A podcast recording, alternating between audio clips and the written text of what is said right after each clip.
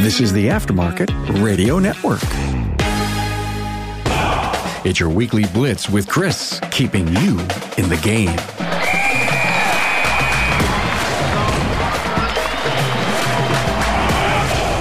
Good morning, everyone. Coach Chris Cotton from AutoFix Auto Shop Coaching here. I'm your auto repair shop coach, and my goal is to help you, the independent auto repair shop owner, make your dreams come true. We do that by opening your mind to things you didn't know you didn't know, and by getting you out from under your business and putting you in charge of your future as well as your family's future. My goal is for you to stop having a hobby and start having a business you can be proud of and can take time away from. First and foremost, I want to thank AutoLeap. Without their continued support, this podcast would not be available free to you.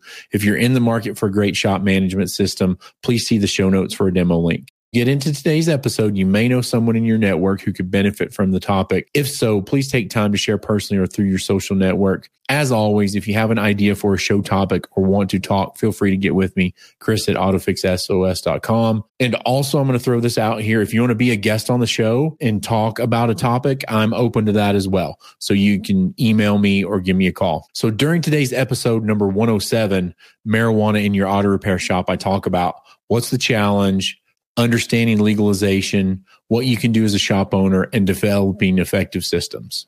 So, first of all, let's give credit to Modern Tire Dealer and Sesco for putting a great article together. This has been a topic that's been in in many coaching calls of mine over the last few months as we try to figure this out or navigate it. I've personally reached out on different forums asking questions of other shop owners, employees, things like that, and have not really gotten anywhere with it. I ask one question and people answer a completely different question, such as social media, right? So hopefully this helps you navigate the situation. If you're in a state that hasn't approved medical or recreational marijuana, count yourself lucky, but you might want to keep this in your mind in case it does happen in your state in the future. As always, I would look at any local and state regulations for it. But if you have a question about it, want to talk to the professional, contact Sesco, and that's S E S C O. Okay. So, first and foremost, what's the challenge? Auto repair shops and tire dealers are challenged with recruiting and retaining staff from seems like an ever shrinking pool of qualified candidates, right? So we're also challenged with ensuring a safe work environment, which is heavily regulated by OSHA, federal and state regulations. Um, employees expect to work in a safe environment. As an owner, I expect to provide that to my employees and my customers. Auto repair shop owners and tire dealers want to ensure that their employees provide the highest quality of service. They also want to ensure that their customers' vehicles are not damaged while being serviced and that the staff can test drive the customers' vehicles in a safe manner on roads and highways. So, as if operating a profitable business isn't hard enough, auto repair shop and tire dealers now have to manage the legalization of medical and recreational marijuana. At the time of recording this, 38 states and the District of Columbia have legalized the use of medical marijuana. Additionally, 22 states in the District of Columbia have legalized the use of recreational marijuana. Marijuana remains illegal under federal law, but it's apparent that Congress and the feds have no need or no want to weigh in on federal regulations regarding marijuana.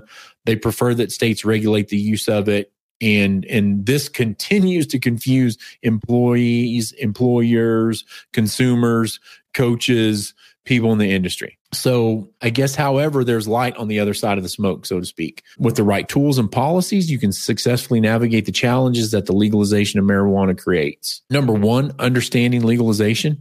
To help you understand your rights as an employer as well as state regulations, here are the following definitions and a summary of regulations. Medical marijuana is available only by prescription from a licensed medical professional and is used to treat a variety of medical conditions such as pain, anxiety, nausea, glaucoma, etc. If you operate in a state where medical marijuana is legal, you're required to consider accommodation for registered marijuana users. Policy, however, should dictate the need of an employee to be fit for duty. And I think this is the missing piece that I never thought of. And then until I read this article, I had never thought about. So I want you to pay attention to this. Policy should require that job applicants and employees communicate to you that they have any prescription to include medical marijuana. That means if they have six different prescriptions, they should list those separately. That's part of it. And you can ask for that. It's also suggested that a fit for duty exam be performed by the employee's medical provider to determine employee can perform the essential functions of the job in a safe and productive manner. If accommodations are requested by the medical provider, then you must determine if you can reasonably accommodate those accommodations or not.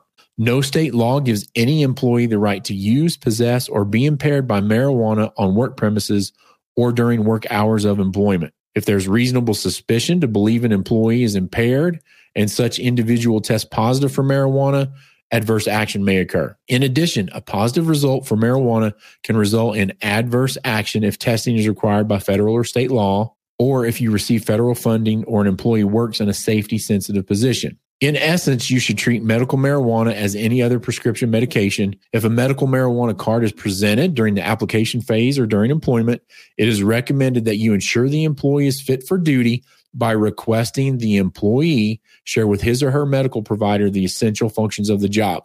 This is where you're going to have to have this job description written out and what needs to be what needs to be included in those essential functions of the job.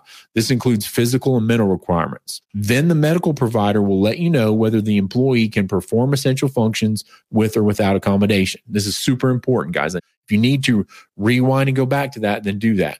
This is no different than an employee having a prescription for traditional medication that would prevent that person from performing a job in a safe manner just because a job applicant or an employee has a medical marijuana prescription does not mean that they are fit for duty. It behooves you to ensure that employees are, in fact, fit for duty and capable of performing their jobs in a safe manner. Also, remember that you cannot summarily not hire or separate the employee simply for having a prescription for marijuana. Recreational marijuana simply means marijuana that is grown and sold for recreational purposes to adults over the age of 21 pursuant to applicable state laws. Recreational marijuana also means that any part of the cannabis plant, living or not, is used as an intoxicant for the reason of enjoyment or pleasure.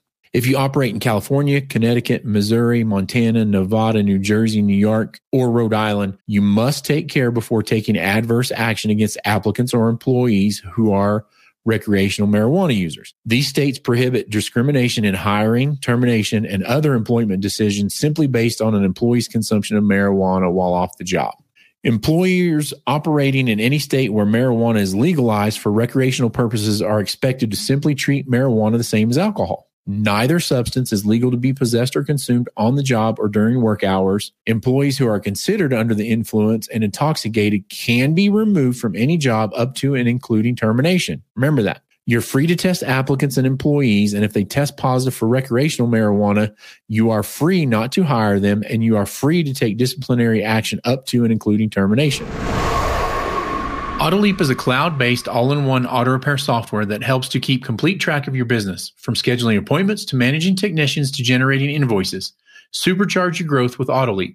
Customers that fully adopt Autoleap see the following benefits in their first year 30% revenue growth, with top customers seeing over 100% growth, 75% decrease in no shows, allowing you to service more customers, three times increase in positive Google reviews, leading to stronger online presence 50% time saved on administrative tasks, driving increase in operational efficiency. Do it all with Autoleap. Key features and functions include estimates, invoices, scheduling, Google reviews, inspections, communication, QuickBooks, reporting. Get in touch with Autoleap to see how you can transform your auto repair shop. For a limited time, if you schedule a demo, sign up with Autoleap and they will waive the $250 implementation fee. Majority of states have updated various regulations regarding substance abuse to include medical and recreational marijuana and what employers can and cannot do. For example, in the states of Iowa, Kansas, Louisiana, Minnesota, and Vermont, employees cannot be terminated simply because they tested positive for the first time.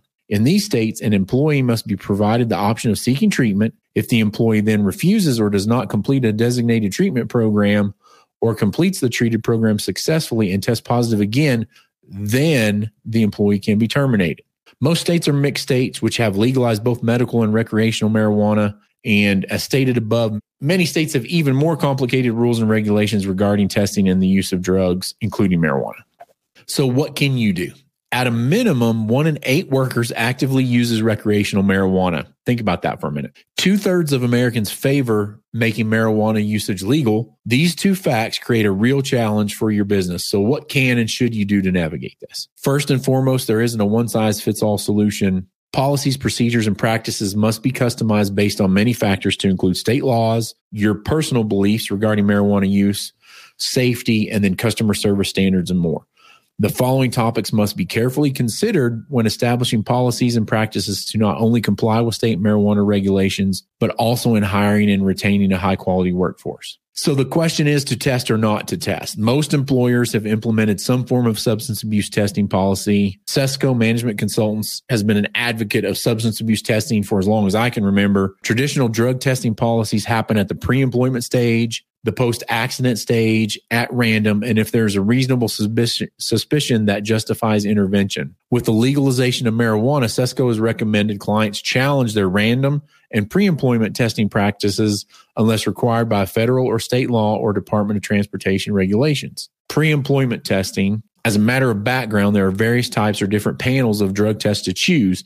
These range from a five panel test up to a 14 panel drug test. Panel refers to either a drug or a family of drugs included in the test. As the panel levels increase, more types of drugs are typically screened. For example, a 13 panel drug test screens for 13 of the most frequently abused prescription drugs Xanax, fentanyl, Ritalin, Valium, etc., and illicit drugs, cocaine, PCP, Quaaludes. The most common, least expensive test is a standard five panel drug test with screens for five illicit drugs, including marijuana. Sometimes screening for alcohol is also requested. More and more employers are utilizing 10, 12, or even 13 panel tests. It's been found that employers in many industries are not conducting pre employment drug testing or are conducting pre employment drug testing, but are having marijuana dropped from the panel. Or if the applicant tested positive for marijuana, are not considering it as part of the hiring consideration. More and more employers appear to be treating marijuana use like alcohol and ignoring off duty recreational use.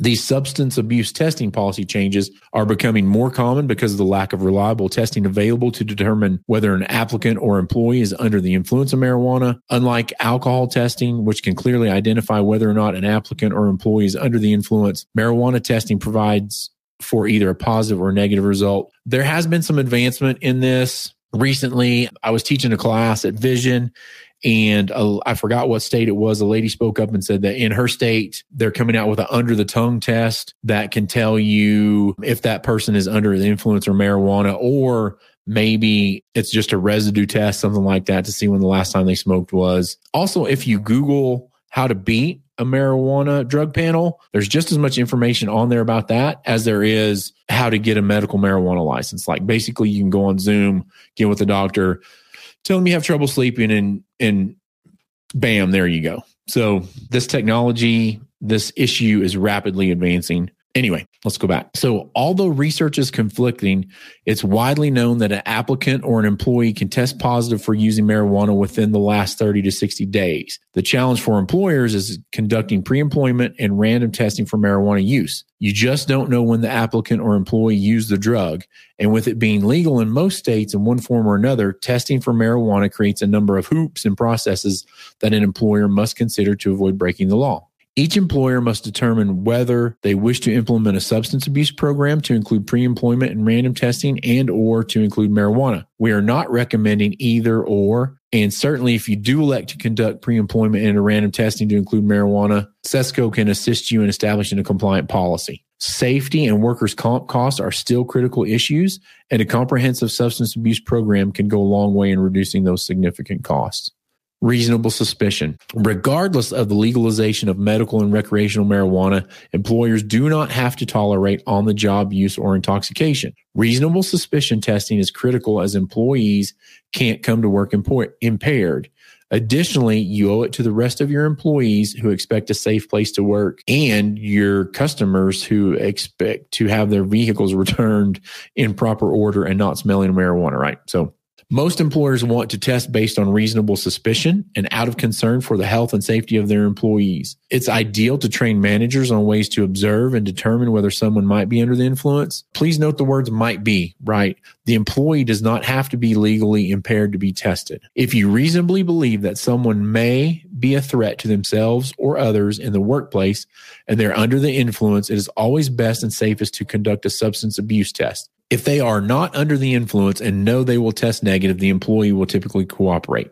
If the employee refuses the test, your policy should state they are voluntary resigning effective immediately. Of course, if they test positive, you have options which should be thoroughly discussed with your HR department or third party advisor. Testing based on reasonable suspicion could be prompted by the following suspicious odors, odd employee movements such as staggering or twitching, eyes that are dilated or watering, unusual facial expressions and a flushed complexion, confusion and slurred speech, irritability and argumentativeness, drowsy, slow, or unusual poor performance, abnormal behavior for that individual. Post accident is another test that's strongly recommended. Most workers' comp programs either recommend or require a workplace substance abuse program that includes a testing protocol. If an employee tests positive after an accident, this will go a long way in a complete denial of workers' comp and, as such, reducing significant employer liabilities and costs. Most employers will implement a basic threshold of when to test post accident. Basic paper cuts and the like typically are not sent for post accident testing. More serious accidents and or injuries are sent for tests. These can include back strains, cuts, dropping parts or tools on feet, back and body strains, slip and falls with subsequent pain, etc. You're better off taking an employee to be tested and or taking them to the local emergency room or urgent care center than not. So now we have developing effective systems. In today's litigious environment, auto repair shops and tire dealers must have effective and compliant human resource management systems to include an employee handbook, which most, most importantly reflects state laws, job descriptions that identify the essential functions of a position, plus its physical and mental requirements in order to determine reasonable accommodations, a basic hiring system that includes three to five behavioral, open ended interviewing questions, in addition to a background and reference check process. Side note on that, I just taught a behavioral based interview class at Vision that I think went really, really well. We're making some changes to that as that's the first time that I taught it, and that will be available out there. I guess I should do a podcast on that. I need to write that down. Safety and health policies, open communications. Auto repair and tire shops are very familiar with these basic tools and systems, but many times ignore or delay their development and implementation or allow systems to go stale and out of date. You cannot be re- reactive. You have to be proactive in developing and maintaining these systems. Wrongful termination lawsuits and legal intimidation are on the rise, especially among younger generations. Many believe they quote unquote know their rights and are not afraid to contact a federal or state agency or lawyer to defend themselves if need be. However, as stated above, compliance is attainable and affordable, and an organization can attract and retain excellent employees, which frankly removes a lot of these employment liability issues, but this has to be a priority. The employer employee relationship is ever changing. To navigate those challenges, Sesco recommends the first step you should take is to have a competent employment and HR specialist conduct a review of at least your employee handbook, your policies and procedures. You will then have the peace of mind to at least understand where you are in terms of compliance, as well as effective policies and procedures in place. Then you can establish a roadmap to address identified needs. Again, I want to thank Modern Tire Dealer and Sesco for putting this together. I think this solves some questions that have been recurring and at least get you on a path to where you need to be. This has been Coach Chris Cotton from AutoFix Auto Shop Coaching, reminding you it never always gets worse, but sometimes it has to get worse to get better. Remember, don't stop working today because tomorrow needs each and every one of you. Please feel free to reach out to me, Chris at AutoFixSOS.com, or give me a call, 940 400 1008. Have a great day, everybody, and remember to rise and grind. You've been listening to the Weekly Blitz with Coach Chris Cotton on the AftermarketRadioNetwork.com. Follow Chris on your favorite podcast listening app. Let him know what you'd like him to cover. His email is in the show notes. Chris is all for advancing the aftermarket.